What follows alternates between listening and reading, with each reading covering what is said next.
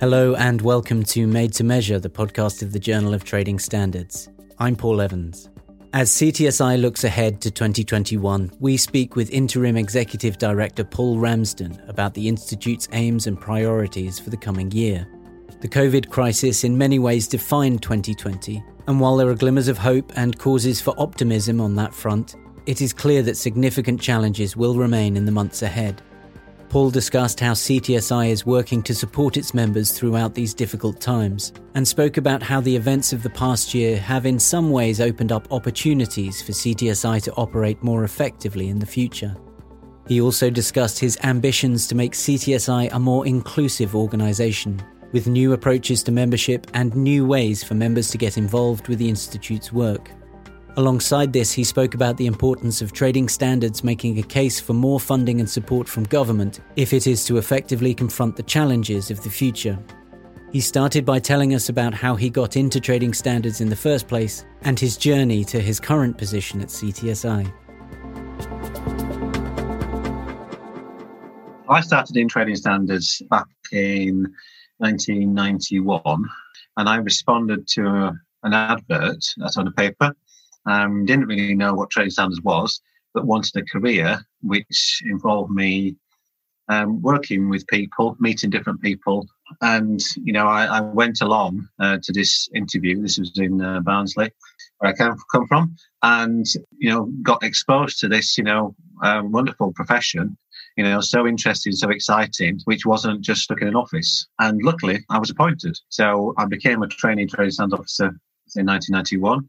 I then did my training, which was part released down to Weston-super-Mare where I you know met you know 51 other people that were training at that point in time. So I've got some uh, good memories and some good connections with people from all sorts of different authorities, and uh, and then I qualified in uh, '95 um, at uh, Barnsley Trading Standards and worked there for a little while before moving down to Berkshire. I moved from a metropolitan borough, it's sort of brigade of service down into uh, Berkshire is a county uh, level service, you know, a reasonable sized service, and worked in that credit stand department um, and progressed through the, the ranks.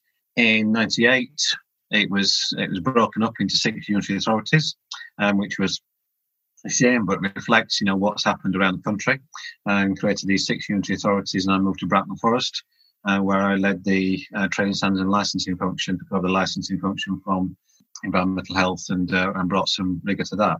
And then I moved to TSI, as it was then, in 2003. I was deputy CEO there for six years before leaving there for a chief exec job um, out in the voluntary sector. And I've been um, chief exec of voluntary sector charitable business for the last uh, 11 years. In that time period, you know, I never never lost my you know desire and and my attraction for um, standards, and did many different roles on different boards where I had that sort of consumer protection trading standards role, including six years um, on the board of CTSI, three years as chair of Audit and Finance Committee, um, which applied my talents to that. And then clearly recently, you know, with uh, the loss of both executive directors at uh, at CTSI, there was a there's a gap uh, and given my background and experience, and given also the fact that COVID had hit, you know, the charitable business that uh, I lead, you know, that gave me some capacity uh, because we were treading water. I said that actually two and a half days a week, you know, I could commit to actually helping CTSI out and uh, and stepping into that interim role uh, to be able to lead and provide I suppose, some stability for the organisation and some leadership so that again, we didn't just um, either just dip or, or tread water, but we had to grab the opportunities that were going, and we provided the leadership, you know, for the profession that was was and is needed. Presumably, it's a particularly difficult time to be at the helm of an organisation like CTSI with everyone working remotely. I think that it is very difficult. I think there are lots of opportunities with this new um, online world that, again, where we're desperately trying to exploit. So it is um, being able to keep up with people and to be able to, I suppose, pack things in. So one of the biggest challenges that you know I've got is around my capacity, and what I want to do is um, uh, I'm not interested in just uh, keeping things afloat. I'm interested in doing things. So that's that's that's my personal, you know, agenda is to actually move things on. So, and it's how you do with that capacity. So, I think exploiting the online world, the virtual world that we've created, has been something that CTSI generally has done, you know, in relation to things like moving the symposium into virtual event. But, you know, I've used as well what I found is it's it's all well and good, but there are times that actually you do really need to, you know, meet somebody in a room and everything, you know. So it's trying to get that mix, and so therefore we have had a situation where I'm managed to open up the office a bit and be able to meet some colleagues, some some staff members in the office, and that's been that's again been really quite useful. So we've got that bit of a, a mix and match. It has been difficult, clearly, you know, for all businesses, and it's been difficult for for the staff because we all look at our personal circumstances and how we can work from home because we may have rooms available, but other people haven't got rooms available. So I think there's been a big concern for me in relation to the mental health of the staff. And so therefore the impact upon them, you know, but equally the, the fear factor as to, you know, whether they want to leave the house or, or not. It's, it's been challenging from that point of view. And I think also there's been lots of challenges for the organisation in relation to how it's been able to cope with, you know, suddenly being thrust into this home working environment. You know, and again, similar to lots of businesses, how quickly we can react to that. And that's caused some, you know, challenges as to, you know, with with IT, with telephony, and we've sort of come out of that that sort of storm and got to a, a, a sensible way of operating we we clearly like to move to a situation where we weren't in this sort of lockdown situation and we could actually get back to some kind of normal working, and that will continue to have uh, create pressures within the organisation. But then we do have a few people that are at distance anyway. We have people that uh, are in Northern Ireland and, and in Scotland.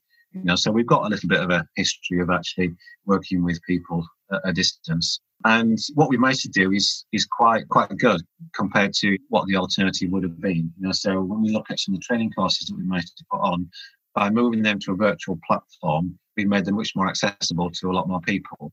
So we've got like 2,000 people trained virtually uh, through these different medium now, actually. And we've had some fantastic things like over 500 people on, on metrology and product safety. So there's some real lessons for the future. Actually, this virtual learning and everything is something I think that will stay with us. You know, even on the qualifications, not having to drag people way from Scotland down to Teddington to be able to do their professional examinations. Saving that time is a benefit to people. And so I think it's really pushed us, and there's been a real challenge as to how to respond to it. And I think generally the organisation is responding well now, actually.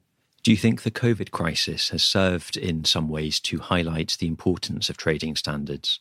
I think it has, but I think I don't think that's a universal picture, unfortunately. I think there's you know, there's certainly things that uh, CTSI we're we're trying to do. We have tried to highlight, and we're going to do some more work in the new year to be able to try and capture some of this information to bring it out. Actually, for me, it's a it's a it's a normal situation that. Uh, Trading Standards is that service which performs excellently in a crisis situation. Uh, and of course, we have a perfect storm now because we have a crisis, you know, given what's going to happen with the EU exit. We're still in the middle of this pandemic crisis, and we've also got things like avian flu uh, coming around. So th- there is a real sort of perfect storm here and everything, and and there is a it's a positive thing in one respect. You know, because, like you say, it gives us opportunity to be able to demonstrate that you know uh, the worth of, of the profession. And you know, I know that some authorities have really done quite a lot in that area and have been recognised for it. Um, I think other comments have been that actually they've got on with it and they've not received the credit. You know, so other people within local authority are being given some credit and, and funding, more importantly, um, that trading standards haven't uh, haven't got. It's been taken for granted, and I think there's still some work to do to be able to help trading standards professionals to be able to have that narrative and uh, have that conversation. You know, perhaps with you know elected members and the like about you know what what is the difference they make? What is it? And it's not just about responding in a, in a, crisis situation, it's all the other work that goes on, which is behind the scenes. And that's one of the biggest problems I think that we have with, you know, trading standards is that the benefit is, felt, but people don't realise what the benefit is. It's making sure things actually work effectively. You know that that there isn't the, the big consumer detriment in that particular area. You know that it is about the, the local economy. So it's all stuff which is very difficult to try and pin down. Whereas in other you know local authority regulatory functions, it's a lot more tangible, not not more easy to understand. And I just feel that trading standard loses out from that point of view but there's a wider wider piece here that we've got to work on, I think, to be able to help you know people working in local, local trade standards to be able to have those conversations with the right sort of people um, as to we're not just here for crisis, we're here. The rest of the stuff gets done as well, and we establish you know rogue free zones, etc. You know, but, but you know, it's, it's all the, the, the full picture of things, which we'll be testing out with EU exit as to, you know, the goods, the product safety elements, the food on our plates and everything. You know, what are the standards? Who upholds these standards and who enforces them? And that's coming out as trading standards. And if people don't invest in them, then there'll be problems later on down the line, and that could be too late. And that's that's one of the issues. What has CTSI done during the trials of the past year to support its members? It's a really difficult one. This is back to the, you know, what's the purpose of CTSI? A lot of times people reach out to professional body and, you know, and there is an element of being able to signpost to other services. You know, looking at, you know, there was sport networks clearly um, within local authorities a whole range of issues. So I think CTSI as a professional body is a case of what can we do to be able to help, you know, your life, your work better. And I know there are, there are lots of challenges and this is where we have difficulty because we can't sort of influence some of the operational decisions taken at local authority. And I know people are struggling because they want to do the job and they're not allowed to do the job as such because of the policies come through from the local authority because they sit within the local authority, you know, sort of policy arena. In relation to doing the job, you know, there are various things, you know, and and we've We've operated open surgeries in relation to uh, this sort of COVID response to try and give you know some kind of consistency. I think because that's one of the key things here. Whilst we've got all these different local authorities with their own little policy environments, we also want to make sure that from a trade standards point of view, we have a consistent environment, particularly because, you know, businesses obviously and consumers operate across boundaries. Uh, and so local authorities do tend to focus very much on their communities, as you'd expect them, them to do so. But actually, the impact of what consumers and businesses do is is across across those borders, actually, into other territories. So one of the things that we've been very keen on is being able to respond to that and try and create services that, that will, will help, specifically around the COVID situation, had these surgeries. Aside from COVID, another issue that various members have highlighted in the past year has been around equality and inclusion. What has been done to make CTSI more forward thinking in this respect? One of the things that, you know, when we talk about CTSI, I think for me, it's making sure that we we understand what we're talking about, and it's that that wide profession. That's that membership resource. One of the things that we we exploit that properly it's we actually look at the expertise and the interest that comes from our members and we use the information that they provide to us and we help and, and we shape that so clearly there's a there's a big issue about the george floyd situation in the us which has impacted in the uk and and raise the spectre of treatment of people in uh, you know in the BAME communities. And you know what's been really nice actually is again we've got members out there that are willing to bring this to the fore and to you know try and you know influence exactly where the institute is and make sure that as an institute all our you know policies and procedures recognize you know the, the, the treatment and the bias um, and discrimination that can occur. And, and we play our part in making sure that uh, you know we do everything possibly to you know stop that and uh, to prevent it from occurring. So what's been really positive is that we've you know formed this um, new race and equalities group, and I think it's I think it's clear about it. it's it's possibly we want to be even wider than that. It's, it's about diversity, you know, because already as a profession we've got quite a bit of diversity but a lot of the time, it doesn't feel like we completely embrace and recognize that. And so one of the things that, you know, I want to do is be able to be able to profile that a lot more because it does feel a little bit sometimes like we we only use the same people for the same things over and over again. And one of the nice things about the Race and Equalities group is there's various people, various contributors that have stepped forward to be on that group. Um, people that, you know, just generally speaking, haven't you know, come forward for other other issues. So it's to be able to give them a voice, um, and that again, that's for me that highlights the strength of the profession that we actually give people a voice, and you know, and we develop them. You know, so we've got some people on there uh, fairly fairly young, which again is that uh, you, we see a lot of the times that uh, it's, it's, older, you know, possibly white, you know, middle class sort of people, you know, talking and everything. Yet, actually, we've got a lot more diversity already in there. And I just see that this is a this is a rolling program. Is that the more that we can represent the diversity that we already got within the profession, the more likely we are to be able to attract that greater diversity. You know, which is great because you know if we're going to work effectively in communities, you know, then we've got to reflect what those communities look like, and that's the best way of achieving it. So I think it's a, there's a real positive actually. I think that the race inequalities, you know, work and the diversity work that's going to come out of there, I think is right, quite a positive thing, and it will feed into all sorts of other elements of uh, the profession as we look to, you know, communicate more effectively and profile people in these different roles. So, away from the difficulties of the past year, what are the causes for optimism what initiatives are you keen to instigate? What messages are you keen to promote to CTSI members? My key message at the moment is about how important membership is and being able to demonstrate as part of being a member of CTSI that, that professionalism.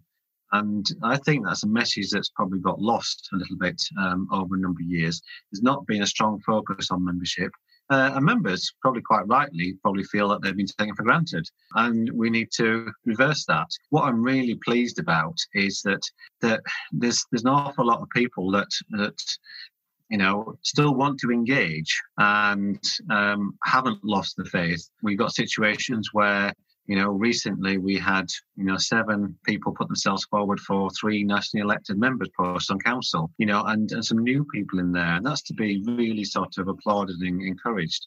So we've got lots of um, lots of indications that uh, you know there is a willingness there, uh, and we need to build upon that. But we need to, we say, not take it for granted. We need to really focus on it and be very clear about what the tangible and intangible benefits of belonging to CTSI. Uh, and I tried to bring that out now, you know, as it comes to uh, sort of renewal time and everything. And there are various other bits and pieces that we should do.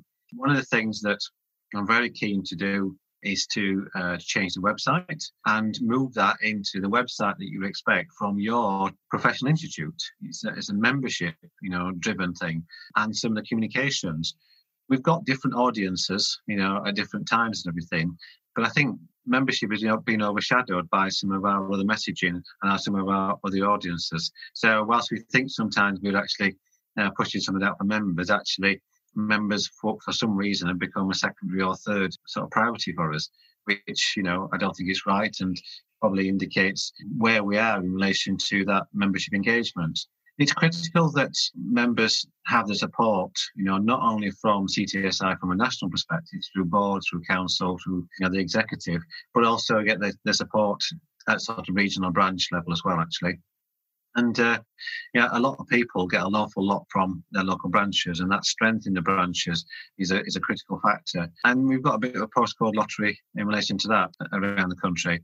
And again, we need to do more, see if we can do more, you know, engage more with people at those different levels to try and, you know, help assist them as to, you know, what's actually happening in their localities, what needs to change and, you know, what the purpose of the branch is. I think that over times there's been that little bit of conflict between branch and regions. I think the ones that have been successful is where they've actually managed to figure out their relationship and what how they exist you know, and coexist alongside each other. And so therefore, again, it's not just something that I, should, I think we should have left. We should have actually done being more proactive. One of my key things is about membership. And of course, that then spreads across the organisation is to everything that we do.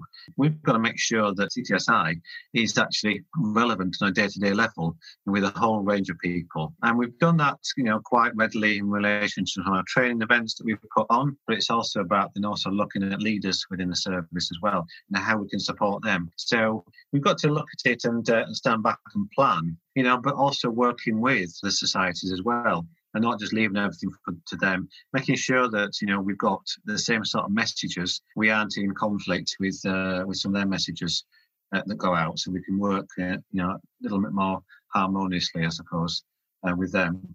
But yeah, there's um, there's an awful lot of things that CTSI could be, and I see that potential at the moment. It's about you know stepping up to that plate, really, analysing the, the, the situation and, and not not worrying too much about you know what's happened in the past, but actually what will happen in the future.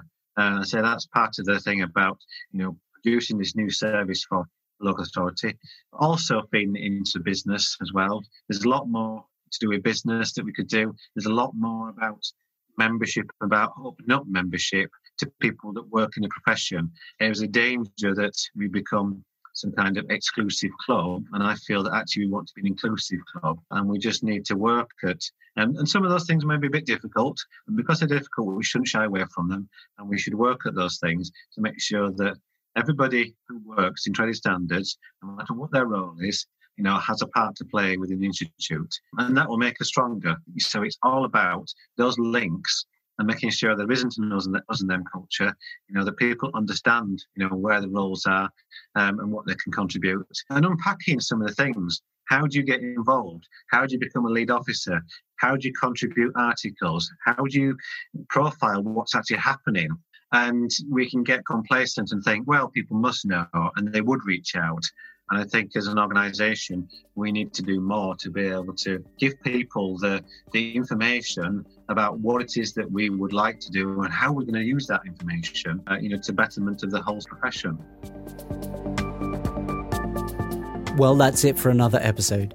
Thanks to Paul Ramsden for speaking to us, and thank you for listening. We'll be back again soon with another episode. In the meantime, if you have any ideas or suggestions for the podcast, or you just want to get in touch, send us an email to made to measure at jtsmag.uk. Don't forget to like and subscribe on iTunes or wherever you're listening to us. Until next time, goodbye.